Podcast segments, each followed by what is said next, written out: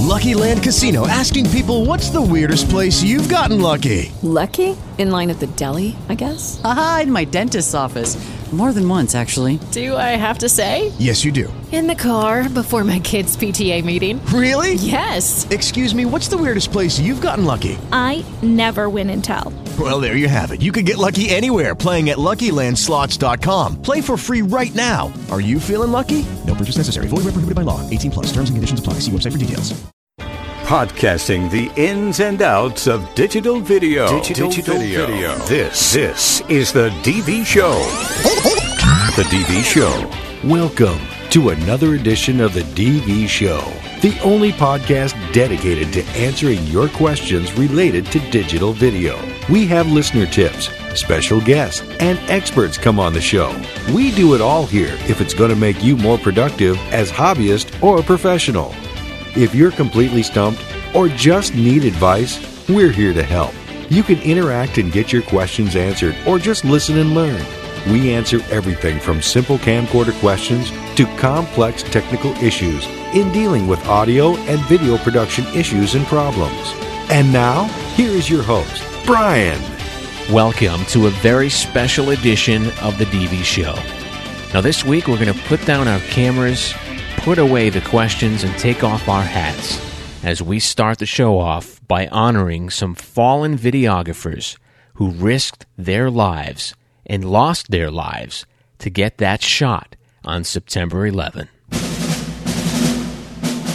Obviously, a very disturbing live shot there. That is the World Trade Center, and we have unconfirmed reports this morning that a plane has crashed into one of the towers of the World Trade Center. The plane was coming in. I, I noticed it a second before it hit the building.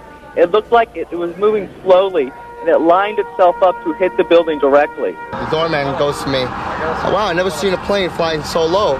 And we, we looked out at it, all of a sudden, boom, it, it, it seemed like it wasn't even real. Completely in one side and out the other.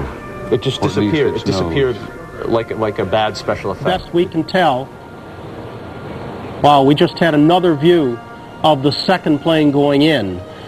Four videographers that distinguished themselves with their efforts following the terrorist attacks on September 11, 2001, deserve some recognition.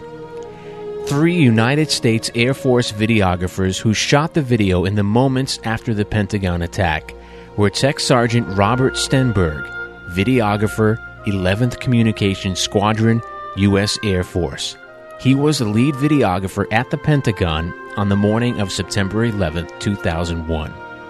Stenberg was the first videographer at the scene less than five minutes after the hijacked Boeing 757 airplane crashed into the southwest area of the Pentagon. He continued to shoot despite repeated warnings that there were more hijackers that might be on the way. We also honor Tech Sergeant Thomas Towowski, aerial videographer, and Staff Sergeant David Barlow, videographers, both members of the 1st Combat Camera Squadron, U.S. Air Force, stationed at Charleston Air Force Base in Charleston, South Carolina. We remember New York City Police Department videographer who also died while covering the World Trade Center attack, Glenn Pettit, who worked with the New York Police Department Commissioner's Office Video Unit. He was videotaping the destruction at the World Trade Center and was lost when the second tower collapsed on him.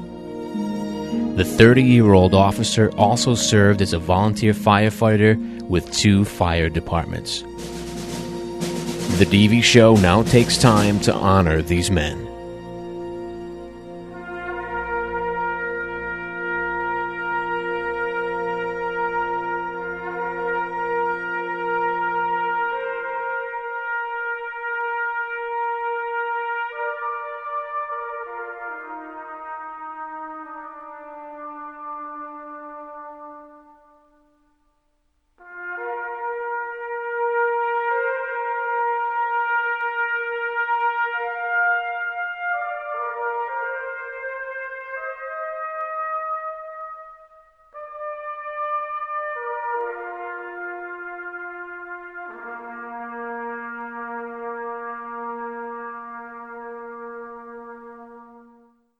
Stay on the cutting edge with the Cutting DV edge. Show. The DV Show.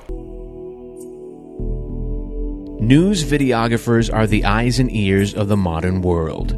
Through their efforts, anyone with a television set may see and hear images from wars, riots, natural disasters, and other major news stories, often as these events are unfolding. Although satellites easily bounce microwave information from war zones to our living rooms, these images don't come as easily to the camera and sound operators in the field. At best, their job is demanding. At worst, it's dangerous. Sometimes it may even be tragic, as those covering a news event fall among its victims. Now, with us today on the DV show is documentary filmmaker Alan LeBeau, and he's going to take us into his account of keeping it professional during the most horrific event in U.S. history. Alan, thanks for willing to participate in a phone interview with us here on the DV show. Now let's go back and actually find out what got you into video. How did you get started in this business? Well, you know, I'm a, I'm from a media family. My uh, grandfather w- worked for RCA. He was one of the guys that invented color TV. He worked for a team at RCA, and um, my father was a lighting director on a lot of shows. I don't know how old you are, but probably before your time. Yes. Naked City was one of them, and uh, it was one of the first cop shows. Great show. If I had the money, I'd buy the whole series. Wow. Um, Patty Duke show, you know that. Yes, I do remember that. Lighting director on that, and um, bunch of other shows. He worked with uh, Peter Falk. One of his first cop shows. It was called Trials of O'Brien. Yes. It was before Columbo and all that stuff. They were great shows back then. Yes. In fact, a lot of the naked cities were black and white. Yes. So I grew up in the business. I mean, I was on the set with Patty when I was a kid. I mean, that's where I lived pretty much. I was there, you know. Awesome. I was very uh, rebellious though, and I wanted to be. I had a very strong musical bent, I guess, Hmm. and uh, so I did a lot of music, and eventually I got. I was in the in the West Coast. There was, I wrote I wrote and produced a um, musical with a friend of mine, and we came back to New York to try to sell it, which I never did. And it's it's pretty good. I'd love to do something with it one day, but I met Geraldo Rivera, and um, we used to hang out, and I got into the film business. And I, my dad at the time was uh, the movie business was slow. He was working uh, at ABC at the time, lighting for the news. So I got in there, started doing news, became a journalist because I found I was working with Geraldo, and uh, I was on on the road all the time. I was away nine months out of the year, and I, it was before 2020. We were doing stuff, and it became 2020, and we were shooting all over the world. You know, I couldn't do that as a musician. I was Mm. in homes of weird people all over the place. I mean, it was so interesting that Yeah. it just took over. So I try to keep doing some music. I've done some, you know, over the whole time, but I really got involved in. Uh, although I came from a, a more theatrical background, I got very involved as a journalist and did that for a long, long time. Hmm. So I did a lot of documentaries, a Yeah, lot yeah. of documentaries I- the networks I see here. stuff. I see here. You've uh, you've uh, worked with Meryl Streep, Harrison Ford, Mike Nichols. Yeah, I did it. I met. I worked with a lot of people. I, I wish I could even remember half the people I worked with. Because there's so many of them. So many of them, and I, um, you know, I, um, I I spent a week with George Burns. Oh, that must have been And- very interesting. It was awesome. He was just one of the nicest gentlemen. I was with him, so it was all behind the scenes. And when he would meet people, you know, we'd have meetings and and things. One guy gave him this huge, like two foot long cigar. and he must have gotten a million of those in his lifetime. Oh yeah. I mean, Trademark. he was gracious. He was gracious to everybody he met. He was never snippy. He was just a gentleman all the time. And I've been with a lot of other people that were didn't match his tenure, and they were morons. They were nasty, and they were just you know. So Yeah. uh, yeah, I've been with a lot of people, and it's it's interesting. I couldn't have done that as a musician. although I, it kills me that uh, I'm not playing anymore much, but uh, so it goes, you know. Well, you've done a lot of stuff. Now, Alan, let's fast forward a little bit here Yeah. to September 11. Everybody knows the day, uh, the infamous day. Now, you were there, and with all these productions that you did over the years, all these happy times and, and maybe some sad times along the way, now, would you say this was the most challenging when you were on the scene on September 11? Was this the most challenging or the most unforgettable? It was the most. I, I would say, yeah, I, I would say emotionally challenging. Obviously, I mean, I've covered a lot of news stories where, you know, four, you know, people on the floor uh, from a fire, and, and it was just sad, and a cop got um, acid thrown in his face. I mean, those are all horrible things. But on the, on the, on its magnitude, this was the most mixed emotional situation because there was anguish, there was hate, there was pain, there was unanswered questions. I mean, you were angry and you were practically in tears at the same time. You know, it's it wasn't just like there was a fire and people died. It was an act, you know, and and it was uh, such a mix of emotions. That's that's why it was so challenging. I I was shooting Beta SP, which I thought was a waste of time. Um, it was very heavy. Although I'm used to the camera and I've shot probably millions of I don't know tapes on those things. I walked I walked around with another guy who carried the extra batteries and tripod and tape and stuff, and I was handheld or on tripod for eight ten hours a day. Oh.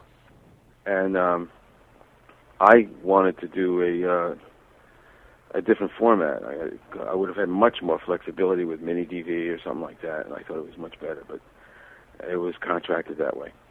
Now, why why did you use tape? I mean, uh, I mean that was probably was- the only I was- technology at the time, but No, no, I was just contracted that way. That's what they wanted to use, what the company had, and it's it, it was another. It was a political situation, I thought, and uh, I try to, you know, throw my two cents in. But uh, the company had the equipment. They got the contract using the equipment. It was all rental for them. Hmm. The company that actually got the, the contract to shoot that stuff and hired me to do it must have made a fortune on using old equipment. But that's another story. okay. now you mentioned a- XDCAM on your website, which is probably what you use now, right? That's what I use. Yes. Okay. Now that's pretty much environment proof, right? That camera. The camera is, um, I think, very underrated on the East Coast. I, most of my work that I get, whether it comes from the West Coast or Europe or Australia or somewhere else, um, the camera is um, it's got an amazing front end to it. The, the camera head itself, it's uh, digibeta on steroids, Hmm. and um, it takes a proprietary disc, which is in a case, so you never touch it. And we've tried swinging the thing around, you know, short of throwing the thing out a window. I know Sony has used it in in ex, ext, extraneous is that the word tests Yes. uh, out airplanes, uh, hell, you know, uh, where the tape would just wrap around their heads and just get destroyed. Um, the XDCAM, I think, is just a, an awesome piece of technology, and it- I have one. and you have one. It's it's Yeah. an it's an awesome camera to have as far as the specs go. I, I can never afford one. Now, do you wish you had this camera on 911 and, and would have you, would have your shots have been different or, or the techniques that you Well, yeah, the, the camera. Well, the camera technology is so much past the Beta SP technology. The camera head is much different. The uh, the sensitivity, the, the the pictures are higher, much higher resolution, and all that kind of stuff. Uh, the difference between tape and the disc is um, more in editing, where uh, with a disc, like a record, you can pick anything you want. On the um, I've got a, a fold-out mo- a little monitor that the, that the DV uh, that the um, Beta SP never had, and it's got uh, the possibility of thumbnails, which on tape you can't do. beautiful. So it's really it's pretty amazing. Now, your camera here in the picture on your website at alpdigital.com, you're all covered up, but your camera's not covered up. I mean, did you have uh, dust my problems? producer took yeah my producer took that picture and I use it. Okay. Um, yeah. It's the only picture I have of myself. and it wasn't covered up at all. So was was dust a problem with your equipment? And how did you protect your camera from all the debris? uh, basically, you know, the, the the way that Sony makes cameras, I guess they're all pretty much alike that way. Uh, I didn't have much camera problem. The lens would get dusty every day. I'd clean everything down. Mm. I would find myself in, and you know what? As a cameraman, uh, I learned early doing news and, and documentary work because you're looking through a, an eyepiece. You tend to to feel yourself in a very false sense of security. I've been in situations where uh, I was in the middle of flying plate glass windows and all kinds of weird stuff, and somehow I was at uh, hostage situations in the past where people were, you know, out in the street firing guns, and I could run into the middle of it, and my soundman would pull me back, and you know, sometimes in the early days you don't realize. I mean, so this was later on in my life. I I try to stay out of trouble, but still, to get the shot, sometimes you do stupid things. Mm. Well, sometimes you just have to do what you have to do. And as the buildings were being pulled down, I'd be standing there, and this dust of debris and stuff would be flying all over me, and I'm standing there getting a shot. That's why that mask really was important. Mm. Now, would you say Cameras seem to fare well.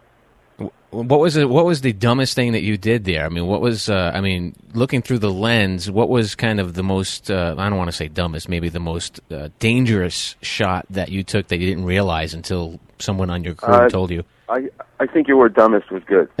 okay. Um, I went into the PATH train and it was all blocked off with police tape. I wasn't supposed to be there, but I saw a hole. and I, I saw a hole and I saw a shot, and I thought there was a a little bit of light. I had a little light on me, and I just crawled into the hole and went down into the subway just to see what it looked like. And when I realized that uh, anything could be just falling down on me at any moment, and I would have been down there, I realized how stupid that was. But I got the shot. you got the shot. That's the most important part. Now, what influenced you to get some of these shots? Was it? I know some. This is close to where you live, uh, and some events happened earlier that kind of was emotional for you. Now, was this all business? The shots that you were taking, or were you trying to uh, have a message in your video, or what was actually going on in your mind during the time you were t- videotaping? Well, you know, when you when you're shooting, you're thinking as a cameraman, and you're you're composing shots. I mean, in a, in a very odd way, there's a beauty in in destruction, and you know, uh, I'm looking through the lens to get not just not just the business end of what's going on, but I'm composing shots too. Sometimes, sometimes you know, it depends on what I'm looking at. Um, I I know that uh, I hope I don't get anybody in trouble for saying this. A lot of the cops, a lot of the firemen that were down there, they really, you know what? Working with a mask on is very, very difficult, and a lot of these guys felt like they couldn't really deal with it. And also, a lot of them were smokers. A lot of them uh, would take it off in the middle of this whole thing to have a cigarette. Those are the guys that are probably getting sick now. Mm. Um, eh, you know, they'd sit down in the debris and have a slice of pizza. um, the the Red Cross and and uh, and a lot of these other agencies were really great. They had places for us in schools and, and other um, places for us to eat, to clean up, uh, to sit for a little while. But you know, sometimes you don't want to leave the situation. You're in the middle of things. You just take off the mask and eat something, or you know, in this case, some of these guys had to smoke, and it was probably not a good idea. It's very hard to work with a mask on. Uh, but again, as a cameraman, you just, you know, uh, you huff and puff through the mask, and sometimes I took it off because it's in the way. Uh, but you're part artist and part documentarian, and um, I think depending on what I'm looking at, you know, some of the debris I composed to make an interesting shot out of it. I guess uh, when somebody was pulling a body out, I wasn't looking at art; I was just looking at documenting it. Mm. Now, were they? Did they welcome you there when you were kind of right, you know, right there videotaping You know, an event like that? very interesting question. Um, for the most part, I was I was the only guy walking around with a camera, and I had police passes, and I went got everything. But there were times where they looked at me as the enemy with a camera because uh, I know the fire department was very, very particular. Uh, they were um, very res- respectful of the dead that were coming out, and I was as well. But I felt very strongly that I wanted to document what they were doing, um, and with all respect, I wanted to be there shooting while they formed lines and the, they carried the, the coffin into the ambulance and well, not a coffin, it was a stretcher with a cover on it. Mm, body bag. Uh, they looked at me and they made me stop shooting, and I saw opportunities where if I saw that was going to happen, I'd run far away, set up somewhere where I was out of their sight, try to get on the long end of the lens and, and shoot what they were doing. Because I think it was important to document how they operated, the respect that they had, and it never faltered. Mm. And I think if I didn't shoot that, uh, it never would have been there. I mean, we wouldn't have known as much. I mean, uh, I think everything had to be shot. Mm. Now, did you did you feel as a as a documentary uh, documentary filmmaker or videographer, whatever you whatever you see yourself as being there, did you feel a sense of pride as the only one actually capturing history? Yeah, I, I, I felt it was a very important part of the process. Mm. Um, you know, the, the the media has changed all of our lives, and I thought that this was a very important piece of history, and I felt, yeah, I definitely felt the pride that I was there Yeah. to do it. I was glad that they asked me.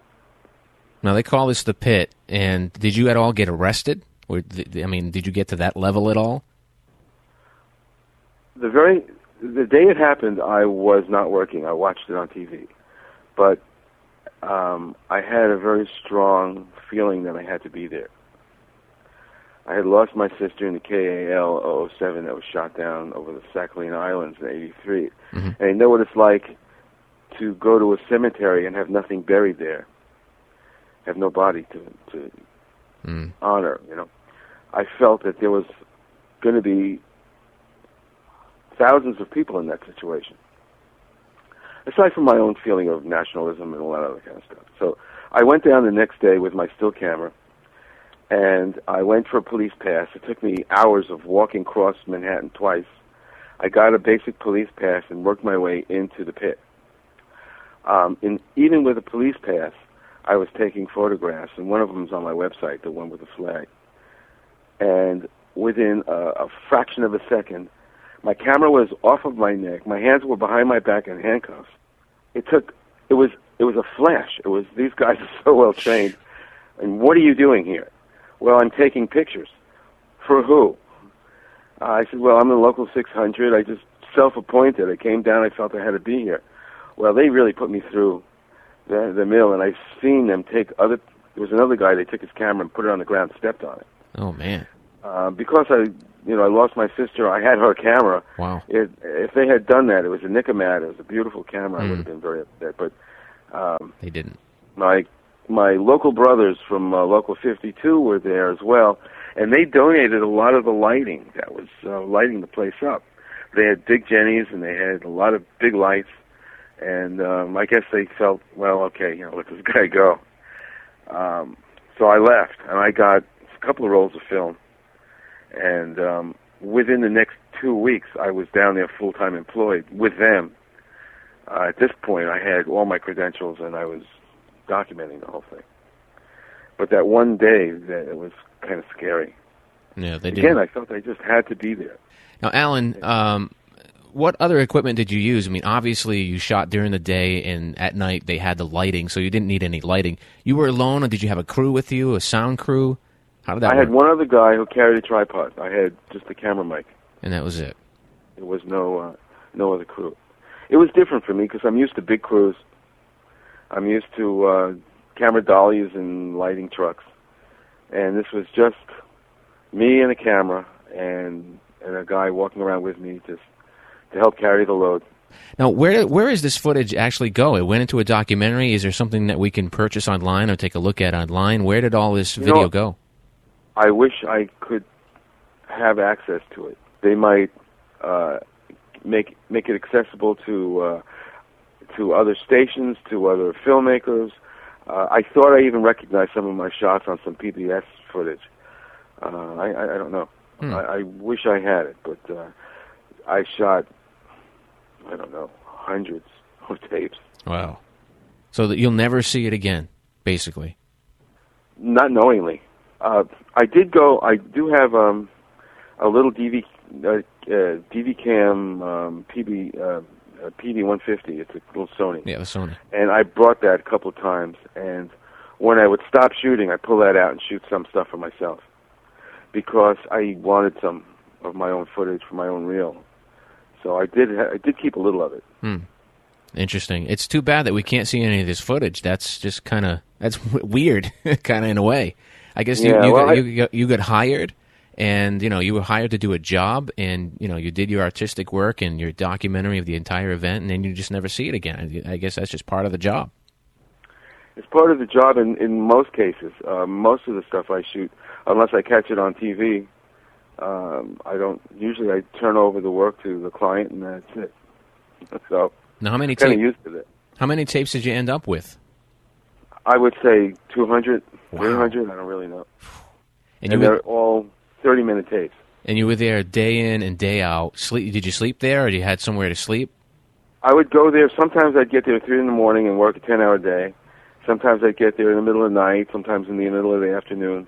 It depends. I, I would do. Uh, I did a couple of weeks without stop. I I would, you know, work for ten hours, sleep for six, work for ten. I was crazy, and finally I burnt out, and I would just have to go home for the ten hours and just, you know, I would alternate. Uh, uh, you know, other cameramen started coming in to take my place Hmm. because it was just too much. Yeah, it's exhausting. I mean, it's just information exhausting. overload. I mean, emotionally and around with- physically. Yeah, it's it's you're walking around with all that equipment, the mask, the coat. It was cold. You know, boots and the whole thing, and you're walking on fire. I mean, the place was still smoking, and uh, and it was uh, it was very very difficult. And then you're feeling all these emotions. You feel you you, you see you see so much loss, Mm. and you see so much pain. And I walk the streets, and I see people uh, up at St. Vincent's Hospital that were putting pictures up of people that, that were missing, and and you know that you're in there and you're helping looking for it because, you know, aside from just shooting stuff, I'm also scanning to see if I see anything, and I'm on the long end of the lens looking to see if I see a, a hole or a something or any kind of sign of anything, and it was just it's an emotional quagmire of Yeah. Ugh, crazy feelings. it's crazy. It's very horrible, and, and the pain in people's faces and the and the, the just the Disbelief. It was, yeah. it was really terrible. I can imagine. I mean, I, I just saw it here. I'm in the Boston area, and now you live in New York, so this, you know, was even closer to home, literally. Well, it affected a lot of us because a lot of people that worked in the neighborhoods were lost. Now, did you ever find anybody? Did you were you were you ever uh, kind of like an ass- assisted in a recovery operation and kind of put your camera down at that point, or did you just keep it on your shoulder all the time? No, I would. That was not my place. My place was to take pictures, Okay. and uh, I didn't. I didn't see anybody's hand coming out. Or I mean, there was nothing dramatic like that. Uh, but when the firefighters were coming out, I would try to be there and film them doing what they were doing. Um, and then also, they, you know, some of my footage was used for real estate purposes. They wanted to see damage. They wanted to see what was going on. They wanted to see how things were progressing. Uh, I guess it was reviewed all the time Hmm. for different reasons. Uh, and there was a lot, a lot of area to cover. So you were walking not just the pit, but the whole surrounding area, which all pretty much of the whole west side of uh, Wall Street, Wow. from Trinity Church on all the way through to the to the water, pretty much to the Hudson. I mean, there was a lot of ground to cover. There was a lot of destruction. Yeah. You don't realize when something like that of that magnitude comes down, how far-reaching. I mean, I was I was on the other side of town by um, almost by the. I was actually I went to the East River. From the west side to the east side of that part of Manhattan was completely covered in debris, Wow. and I took a lot of still pictures of of like feet walking through three or four inches of of soot on the east side. Like snow. like snow, like dirty snow.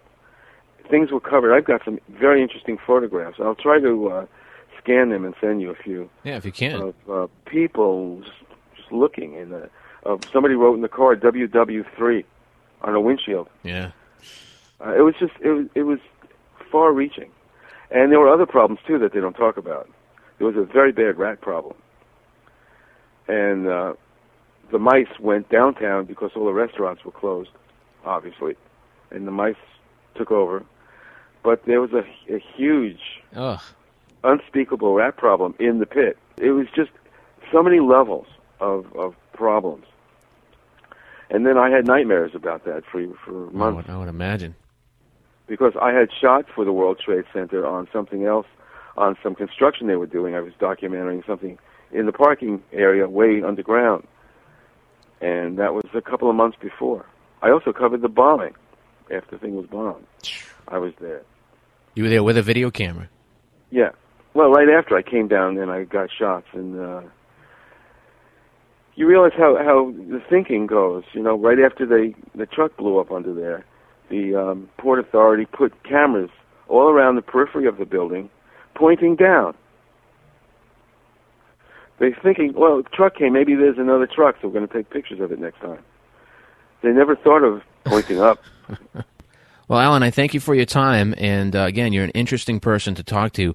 Now, if anybody, I mean, can people contact you for for work? I mean, they can go to your website at ALP. Uh, go to my website. I have a a young person redoing my website now. I did that. I don't. Website's not my forte. I just put on there what I thought was necessary. But it, it'll be up until a new one's up, and uh, you can get some information. Uh, contact me. Sure. Ve- Very good. Always looking for work. Always looking for interesting work. Of course. This time in my life, um, I'm looking for things I like to do.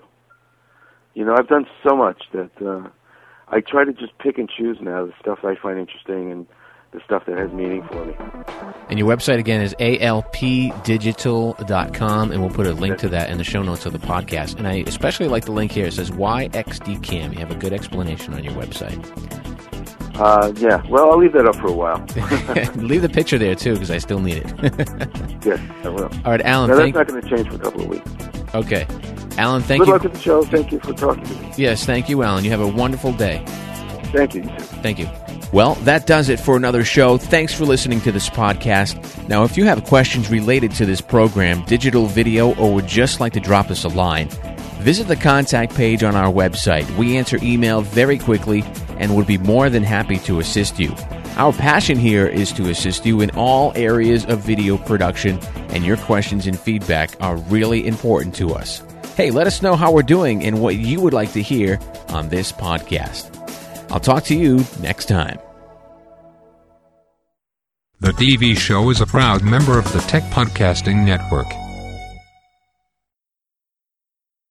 Judy was boring. Hello. Then Judy discovered ChumbaCasino.com. It's my little escape. Now Judy's the life of the party. Oh, baby, Mama's bringing home the bacon. Whoa, take it easy, Judy. The Chumba life is for everybody. So go to ChumbaCasino.com and play over 100 casino style games. Join today and play for free for your chance to redeem some serious prizes. ChumbaCasino.com. No purchase necessary. Void where prohibited by law. 18 plus terms and conditions apply. See website for details.